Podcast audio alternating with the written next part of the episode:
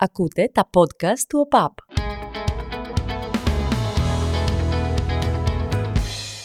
Πριν μπω στο θέμα του σημερινού εντός έδρας, θα ήθελα να κάνω μια παρένθεση σχετικά με το προηγούμενο και να το συνδέσω στη συνέχεια με το σημερινό. Πήρα πολλά σχόλια από αρκετούς από εσάς για το προηγούμενο podcast, αυτό του David Beckham, τα οποία ήταν πολύ μοιρασμένα. Κάποιοι λέγατε πως όντως ήταν ένας ε, υποτιμημένος ποδοσφαιριστής, κάποιοι άλλοι είπατε ότι ήταν υπερτιμημένος, κάποιοι προσπαθούσατε να πείτε κάτι έτσι λίγο πιο ιντριγκαδόρικο για τον Beckham. Είναι λογικό ε, όταν ένας άνθρωπος ας πούμε είναι τόσο γνωστός και όλοι έχουμε λίγο πολύ μία άποψη για εκείνον, είναι φυσιολογικό να υπάρχουν αρκετές διαφορετικές απόψεις. Γενικά είναι ωραίο να υπάρχει διαφωνία, δείχνει ότι υπάρχει και ενδιαφέρον πάνω στη θεματολογία του podcast. Τα αγαπημένα μου μηνύματα βέβαια αφορούν σε ένα συγκεκριμένο λεγόμενο στο οποίο κάποιος ακροατής θέλει να πιαστεί. Και ένα τέτοιο μήνυμα ήρθε από το φίλο μου τον Νίκο, ο οποίος στην αναφορά που έκανα περί ρεκόρ και στατιστικών του Μπέκα και για το γεγονός ότι είχε πολύ καλά στατιστικά για την εποχή του, αλλά όχι τόσο καλά όσο της επόμενης γενιάς που σμπαραλιάστηκαν τα ρεκόρ από το Ντεμπρόινε, από το Μέση, το Ρονάλντο, το Χάλαντ, όλους αυτούς που έρχονται και κάνουν τους παίκτες της προηγούμενης γενιάς να φαίνονται μεν πολύ καλοί αλλά όχι τόσο απόλυτοι όσο εκείνοι τουλάχιστον βάσει στατιστικών αριθμών και είπε ότι ρε εσύ ναι, OK, okay, τα έχουν σπάσει τα ρεκόρ και τα στατιστικά, αλλά είναι πιο εύκολο τώρα το, το ποδόσφαιρο από ό,τι ήταν τότε. Πριν βιαστούμε να πούμε ότι αυτή είναι μια ατάκα που ακούμε πάντα οι, ε, οι μικρότεροι από τους μεγαλύτερους, που λέγανε οι μεγαλύτεροι ότι στην εποχή μας το ποδόσφαιρο ήταν πιο δύσκολο ή ε, αυτά που κάνει, ξέρω εγώ τώρα ο Μέση μπορούσε να τα κάνει και ένας Έλληνας ποδοσφαιριστής απλώς τότε παίζαν στα χώματα και είχαν κακές μπάλες, δεν είχαν παπούτσια και το ένα και το άλλο, ναι υπάρχει και αυτό. Υπάρχει όμως μια σύγκριση που γίνεται όχι με 30 χρόνια πριν αλλά με πριν 15 χρόνια, δηλαδή στο ποδόσφαιρο των αρχών της δεκαετίας του 2000 που ήταν μεν αρκετά ανταγωνιστικό αλλά ε, δεν είχε δεν είχε την αριθμητική τελειότητα που έχει τώρα στους παίκτες, ε, στους αστέρες που υπάρχουν. Κάπως έτσι νιώθω και εγώ ότι ίσως για τις ομάδες οι οποίες είναι στην πρώτη γραμμή και τους παίκτες που τις απαρτίζουν, τελικά το ποδόσφαιρο για εκείνους, στο μέσο όρο των αγώνων που παίζουν, να είναι όντως τώρα λίγο πιο εύκολο από ό,τι ήταν πριν από μερικά χρόνια. Υπό ποια έννοια όμως, είναι τέτοια η διαφορά των πρώτων ομάδων της Ευρώπης με τις υπόλοιπες που είναι πιο κάτω, που όντως τα παιχνίδια ομίλων στο Champions League ας πούμε, ή αρχικό knockout, να μην είναι τόσο δύσκολα παιχνίδια όσο ήταν στο παρελθόν. Σκεφτείτε ας πούμε πόσο αυξάνεται η διαφορά αν γίνει αυτή η αναγωγή, φύγουμε από το Champions League και το πάμε στα πρωταθλήματα. Δηλαδή αν παίζει η Real Madrid ας πούμε με την Κομποστέλα σε ένα παιχνίδι της, ε, της La Liga ή αν παίζει η Manchester City, ξέρω εγώ, με την ε, Luton. Θα μου πείτε στην Αγγλία είναι λίγο πιο διαφορετικά τα πράγματα, ναι, OK. Okay. Όμως φανταστείτε σε, ένα, σε μια συνεχόμενη ομάδα αγώνων, να το πω έτσι, ε, επί πολλά χρόνια, πόσο αυξάνεται αυτή η διαφορά όταν η ομάδα που είναι πιο δυνατή οικονομικά συνεχώς κερδίζει και δημιουργεί ένα ακόμα μεγαλύτερο χάσμα με τις μικρότερες. Οπότε η ερώτηση μάλλον στην ερώτηση που κάνει ο Νίκος και ο κάθε Νίκος έρχεται μια απάντηση στην οποία είναι αν έβαζε το Μέση και το Ρονάλντο στις ομάδες του 2000 θα έκαναν ακριβώς τα ίδια πράγματα με αυτά που κάνουν σήμερα. Η απάντηση θα έλεγα ότι ποικίλει γιατί ας πούμε για το Μέση αποδείχθηκε ότι σε μια παρεκμασμένη Μπαρτσελώνα τελικά έκανε ακριβώς τα ίδια πράγματα με αυτά που έκανε όταν η Μπαρτσελώνα ήταν στο prime της. Διότι όταν έφυγε ο Μέση από την Μπαρτσελώνα, η ομάδα βάρεσε διάλυση. Δεν μπορούσε να να ακολουθήσει τους ρυθμούς που έπαιζε επί των ημερών του Μέση. Αλλά ο Μέση βγαίνει μία φορά στα τόσα χρόνια. Οι υπόλοιποι παίκτες σε αντίστοιχες ομάδες θα μπορούσαν να κάνουν τα ίδια πράγματα. Είναι μια απάντηση που δεν μπορεί να δώσει κάποιος. Μια ερώτηση μάλλον που είναι πολύ δύσκολο να δώσεις μια ξεκάθαρη απάντηση. Αλλά πάνω σε αυτή τη σκέψη που είχα μέσα στο Σαββατοκύριακο και σκεφτόμουν ποιο θα είναι το επόμενο θέμα, έπεσα σε ένα τρομερό βίντεο το οποίο το είδα στο YouTube και περιγράφει λίγο πολύ αυτό που ζούμε σήμερα στο ποδόσφαιρο και διαφοροποιεί λίγο την κατάσταση σε σχέση με τα προηγούμενα χρόνια. Η ιδέα λοιπόν ήρθε από ένα καταπληκτικό κανάλι στο YouTube, το οποίο είναι αυτό της Athletic. το παρατηρώ αυτό το κανάλι από διπλή επαγγελματική διαστροφή. Η μία έχει να κάνει με το πόσο ωραία καταπιάνεται αυτό το κανάλι με τα αθλητικά θέματα και η δεύτερη αφορά στην οπτικοποίηση, γραφιστική, μονταζιακή, δημιουργική και εκφώνησης που είναι εντυπωσιακή από όλες τις ε, πλευρές. Σκεφτείτε ότι όλο το βίντεο δεν, δεν δείχνει φωτογραφίες ή βίντεο από κάτι. Είναι βίντεο animation, motion, graphics, ε, δημιουργεί ένα πρωτότυπο και μοναδικό αποτέλεσμα, πάρα πολύ σύγχρονο και πολύ ωραίο στο μάτι. Στο διατάφτα λοιπόν έβγαλε ένα πάρα πολύ ωραίο επεισόδιο πάνω στην ε, δημιουργία του Champions League και σε μια ιστορία που εγώ δεν ήξερα στο εύρος που την απεικόνισε το συγκεκριμένο κανάλι στο YouTube αλλά αφορά στην επικείμενη αλλαγή που έρχεται στο Champions League την οποία λίγο πολύ έχετε ακούσει αλλά για να την κάνω πιο κατανοητή φεύγουμε από το παραδοσιακό πλέον format που έχουμε στο Champions League δηλαδή 8 όμιλοι των 4 ε, που δημιουργούν τις 32 ε, ομάδες. Έχουμε μια αύξηση των ομάδων στις 36 η οποία ε, σιγά σιγά δημιουργεί μια λίγκα στο Champions League και όχι κάτι το οποίο μοιάζει με το κάτι ανάμεσα σε πρωτάθλημα και κύπελο που είναι το Champions League τώρα, δηλαδή ένα μίνι πρωτάθλημα έξι αγώνων και μετά νοκάουτ παιχνίδια. Η πρώτη ιδέα λοιπόν για το Champions League ήρθε στον κόσμο του ποδοσφαίρου πριν από 36 χρόνια, το 1987 και συγκεκριμένα τον Οκτώβριο εκείνο του έτους. Είναι η χρυσή εποχή του Diego Αρμάντο Μαραντόνα, του ανθρώπου που άλλαξε την ιστορία του Ιταλικού αλλά και του παγκόσμιου ποδοσφαίρου για τον ξεκάθαρο λόγο ότι δεν υπήρχε κανένας παίκτης πριν από εκείνον για να κάνει αυτά που έκανε ο Μαραντόνα.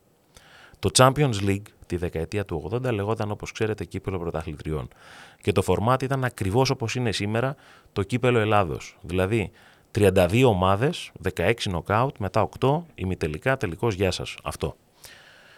Το 1987 είχε και την ιδιομορφία του αποκλεισμού των αγγλικών ομάδων από το pool των star players ας πούμε. Οπότε οι μεγάλοι Ευρωπαίοι παίκτες ήταν ακόμα λιγότεροι διαθέσιμοι για ευρωπαϊκά τουρνουά. Στον πρώτο γύρο του Champions League, μάλλον του κυπέλου πρωταθλητριών του 87-88, παίζει η Real Madrid με την Νάπολη. Δεν υπάρχουν γκρουπ δυναμικότητας, κλειδάριθμοι ή οτιδήποτε άλλο σχετικό.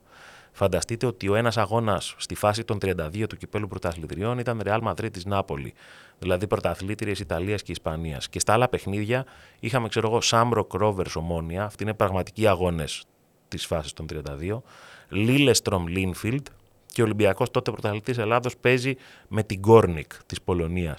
Δηλαδή την ώρα που υπάρχουν κάποια ματς μικρότερης δυναμικής, υπάρχει και ένα super derby το οποίο γίνεται Σεπτέμβρη μήνα στο Champions League. Δεν υπήρχε δηλαδή συμμετοχή των ομάδων μέχρι το τέλος της διοργάνωσης. Μπορούσες να αποκλειστείς από την αρχή της, ε, της διοργάνωσης. Σε εκείνο λοιπόν το παιχνίδι, Real Madrid της Νάπολη, η Real κερδίζει 2-0 στη Μαδρίτη, σε αγώνα που στιγματίστηκε από βία επεισόδια μεταξύ των παικτών και αφορμή σύμφωνα με τα ρεπορτάζ της εποχής ήταν σύμφωνα με δηλώσεις του, του παίκτη της Νάπολη, του Σαλβατόρε Μπάνι, ότι οι παίκτες της Ρεάλ αποκάλεσαν μαφιόζους τους παίκτες της Ιταλικής ομάδας.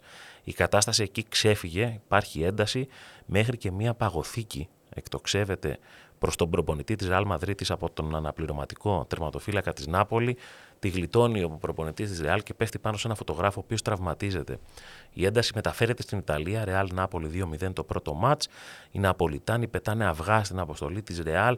Γίνεται πάρα πολύ εχθρική ατμόσφαιρα στην Ιταλική πόλη και η Ρεάλ Μαδρίτης περνάει με ένα εκτός έδρας γκολ του Πουντραγκένιο την Νάπολη. Ποιος αρχίζει και ενοχλείται από τον αποκλεισμό της Νάπολη; Είναι λίγο παράδοξο, αλλά είναι ο Σίλβιο Μπερλουσκόνη. Είναι ο ιδιοκτήτης της Μίλαν, ε, και αυτό το σκέφτεται διότι συμπτωματικά η Νάπολη έχει αποκλειστεί και τον προηγούμενο, την προηγούμενη χρονιά επί Διέγκο Μαραντόνα στον πρώτο γύρο του κυπέλου ΕΦΑ και η δική του ομάδα, η ομάδα του Μπερλουσκόνη, η Μίλαν, αποκλείεται στο δεύτερο γύρο του κυπέλου ΕΦΑ από την Εσπανιόλ. Και λέει ο Σίλβιο Μπερλουσκόνη που πολλά μπορείς να πεις για εκείνον γενικώς, σίγουρα πρέπει να παραδειχθείς ότι ήταν πανέξυπνος άνθρωπος, αναμφίβολα πρωτοποριακός, ο οποίος είναι και ο πρώτος που βλέπει το ποδόσφαιρο επιχειρηματικά. Και λέει ότι ο τρόπος που παίζεται το ποδόσφαιρο στα τέλη της δεκαετίας του 80 είναι αναχρονιστικός. Δεν γίνεται Σεπτέμβρη μήνα να συνεχίζεται το κύπρο πρωταθλητριών και να μην παίζει ο καλύτερος παίκτης του κόσμου ο Μαραντόνα. Δηλαδή, αν κάνουμε μια αναγωγή, σαν να πει κάποιος σήμερα ότι η Paris Saint-Germain αποκλείστηκε από το Champions League το Σεπτέμβριο, οπότε δεν μπορείς να δεις τον Εμπαπέ περισσότερο να παίζει στο Champions League ή να αποκλείεται η City το Σεπτέμβριο από το Haaland. Κάποτε γινόταν, τώρα έτσι όπως έχει δημιουργηθεί το πρωτάθλημα του Champions League είναι σχεδόν αδύνατο να συμβεί. Αυτή η κουβέντα λοιπόν του Μπερλουσκόνη γίνεται τρομερά επίκαιρη θα έλεγα σήμερα σε συνάρτηση και με την European Super League, τη Euroleague, το μπάσκετ, το NBA, γενικά το φαινόμενο των κλειστών συμβολέων, των λιγκών που δεν έχουν οποιαδήποτε σχέση με τα αθλητικά επιτεύγματα. Όταν ο Μπερλουσκόνη είδε τη Μίλαν δηλαδή να μένει εκτός συνέχειας, προσπάθησε να το κάνει λίγο πιο δημόσιο το, το θέμα. Έλεγε ότι πρέπει να υπάρχουν οικονομικά κριτήρια, προσέξτε, οικονομικά κριτήρια συμμετοχής στις μεγάλες διοργανώσεις για τις ομάδες, ομάδες που έχουν κόσμο να παίζουν πιο συχνά μεταξύ τους, να ανταγωνίζονται περισσότερο. Και σε μια συνέντευξη που δίνει τότε ο Μπερλουσκόνη στην Κοριέρα Ντελασέρα λέει ότι ε, είμαι κατά στο να αυξηθούν οι ομάδες στο Ιταλικό πρωτάθλημα, γιατί αν έρθει μια μικρή ομάδα στο Σαν Σύρο, ποιος είναι ο στόχος της, ο μόνος στόχος της είναι να έρθει και να πάρει ένα 0-0. Είναι εντυπωσιακά κοινός ο λόγος και ο τρόπος έκφρασης του 1987-88 με το 2021 και το European Super League. Ο Μπερλουσκόνη πάντως σίγουρα πρωτοπορεί σε εκείνο το σημείο και αυτό που δημιουργεί ακόμα μεγαλύτερο ενδιαφέρον σχετικά με το πώς ε, σκεφτόταν είναι ότι παρά το γεγονός ότι στα επόμενα χρόνια η Μίλαν παίρνει το κύπελο πρωταθλητριών υπό το προηγούμενο φορμάτ εμένει στο ότι πρέπει να γίνουν αυτές οι αλλαγές. Και ο λόγος που εμένει είναι ότι είναι ο πρώτος που βλέπει με έναν τόσο με ένα τόσο ξεκάθαρο τρόπο ποια είναι η σχέση της επιχειρηματικότητας με το ποδόσφαιρο. Και αυτό το κάνει επειδή έχει μια τρομερή εμπειρία στο κομμάτι το τηλεοπτικό, βλέπει ότι υπάρχει μια πλήρης σύνδεση του ενδιαφέροντος ενός ανθρώπου να δει ποδόσφαιρο με το να πληρώσει γι' αυτό, πράγμα το οποίο δεν υπήρχε στα προηγούμενα χρόνια, οπότε εμπνέεται τηλεοπτικές συνδρομές, δορυφορική τηλεόραση, προσπαθεί να δημιουργήσει τουρνουά που θα έχουν έναν μανδύα επίσημο αγώνα για να παίξουν ας πούμε οι Ιταλικές ομάδες με τις τότε Νοτιοαμερικάνικες και να το δει περισσότερο κόσμος. Προσπαθεί να δημιουργήσει διοργανώσεις δηλαδή που θα προσελκύσουν κόσμο, ενδιαφέρον και χρήματα.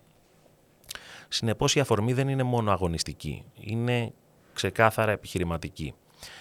Και εκεί στα τέλη της δεκαετίας του 80, ο ίδιος ο Σίλβιο Μπερλουσκόνη μαζί με τον τότε πρόεδρο της Ρεάλ Μαδρίτης συμφωνούν ότι πρέπει να γίνει μια κίνηση από τις μεγάλες ομάδες προς αυτή την κατεύθυνση.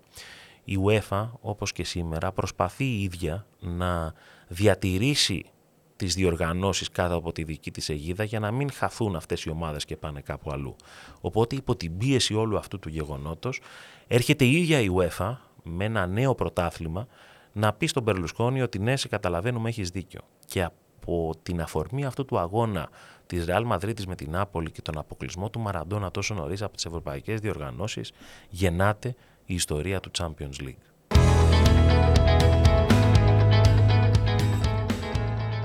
Το Champions League έχει ήδη τρεις διαφορετικές περιόδους. Ξεκίνησε ως ε, μια φάση ομίλων και 16 ομάδων τις λιγότερες ομάδες ας πούμε, που ήθελε ο Μπερλουσκόνη για να πάει κατευθείαν στους 8 ημιτελικά και τελικό.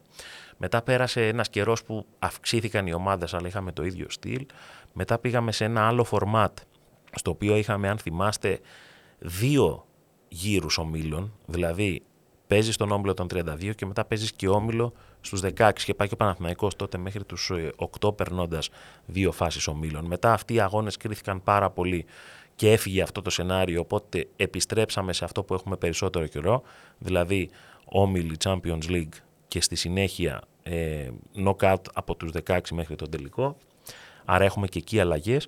Και φτάνει το, το 2021 που έγινε γνωστή μια Κυριακή βράδυ η ιδέα της δημιουργίας της European Super League όπου όλες οι διοικήσεις των μεγαλύτερων ευρωπαϊκών ομάδων είχαν συμφωνήσει για τη δημιουργία μιας κλειστής λίγκας. ε, στα πρότυπα άλλων ε, διοργανώσεων. Κυριακή βράδυ ήταν, ήμασταν στο γραφείο και σκάει μια βόμβα από το τίποτα και λέω τι γίνεται εδώ πέρα ρε παιδιά; Δηλαδή πάει ας πούμε το ποδόσφαιρο που ξέραμε και την επόμενη μέρα Δευτέρα είχε γίνει χαμός στην Αγγλία, όχι στη Super League, όχι στο, στην αποκοπή του ευρωπαϊκού ποδοσφαίρου από τα εγχώρια πρωταθλήματα κλπ. κλπ.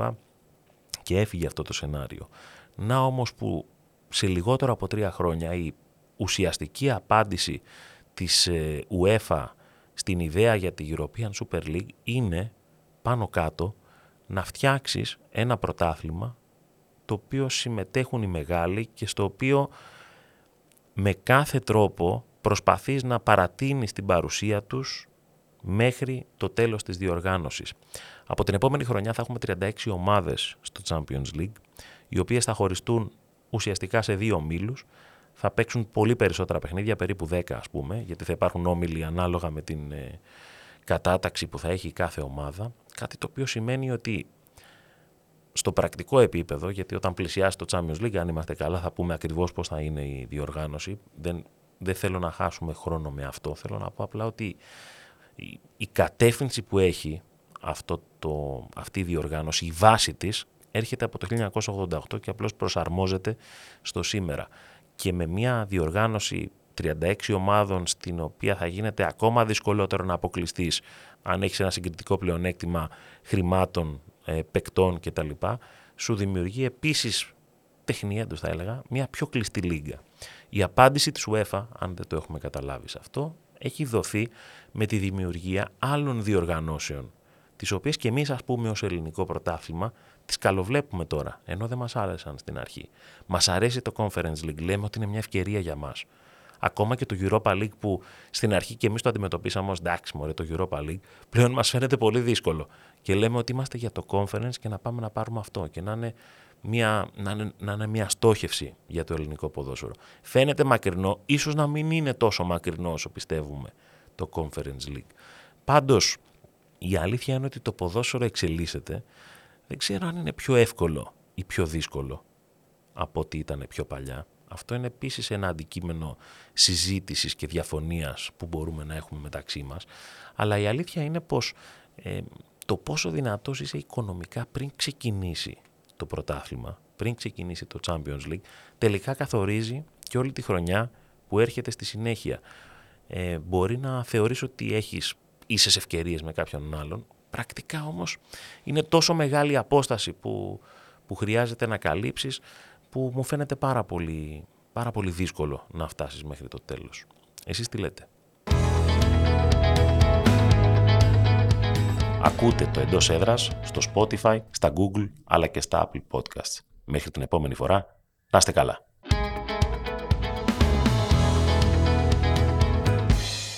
Ακούτε τα podcast του ΟΠΑΠ.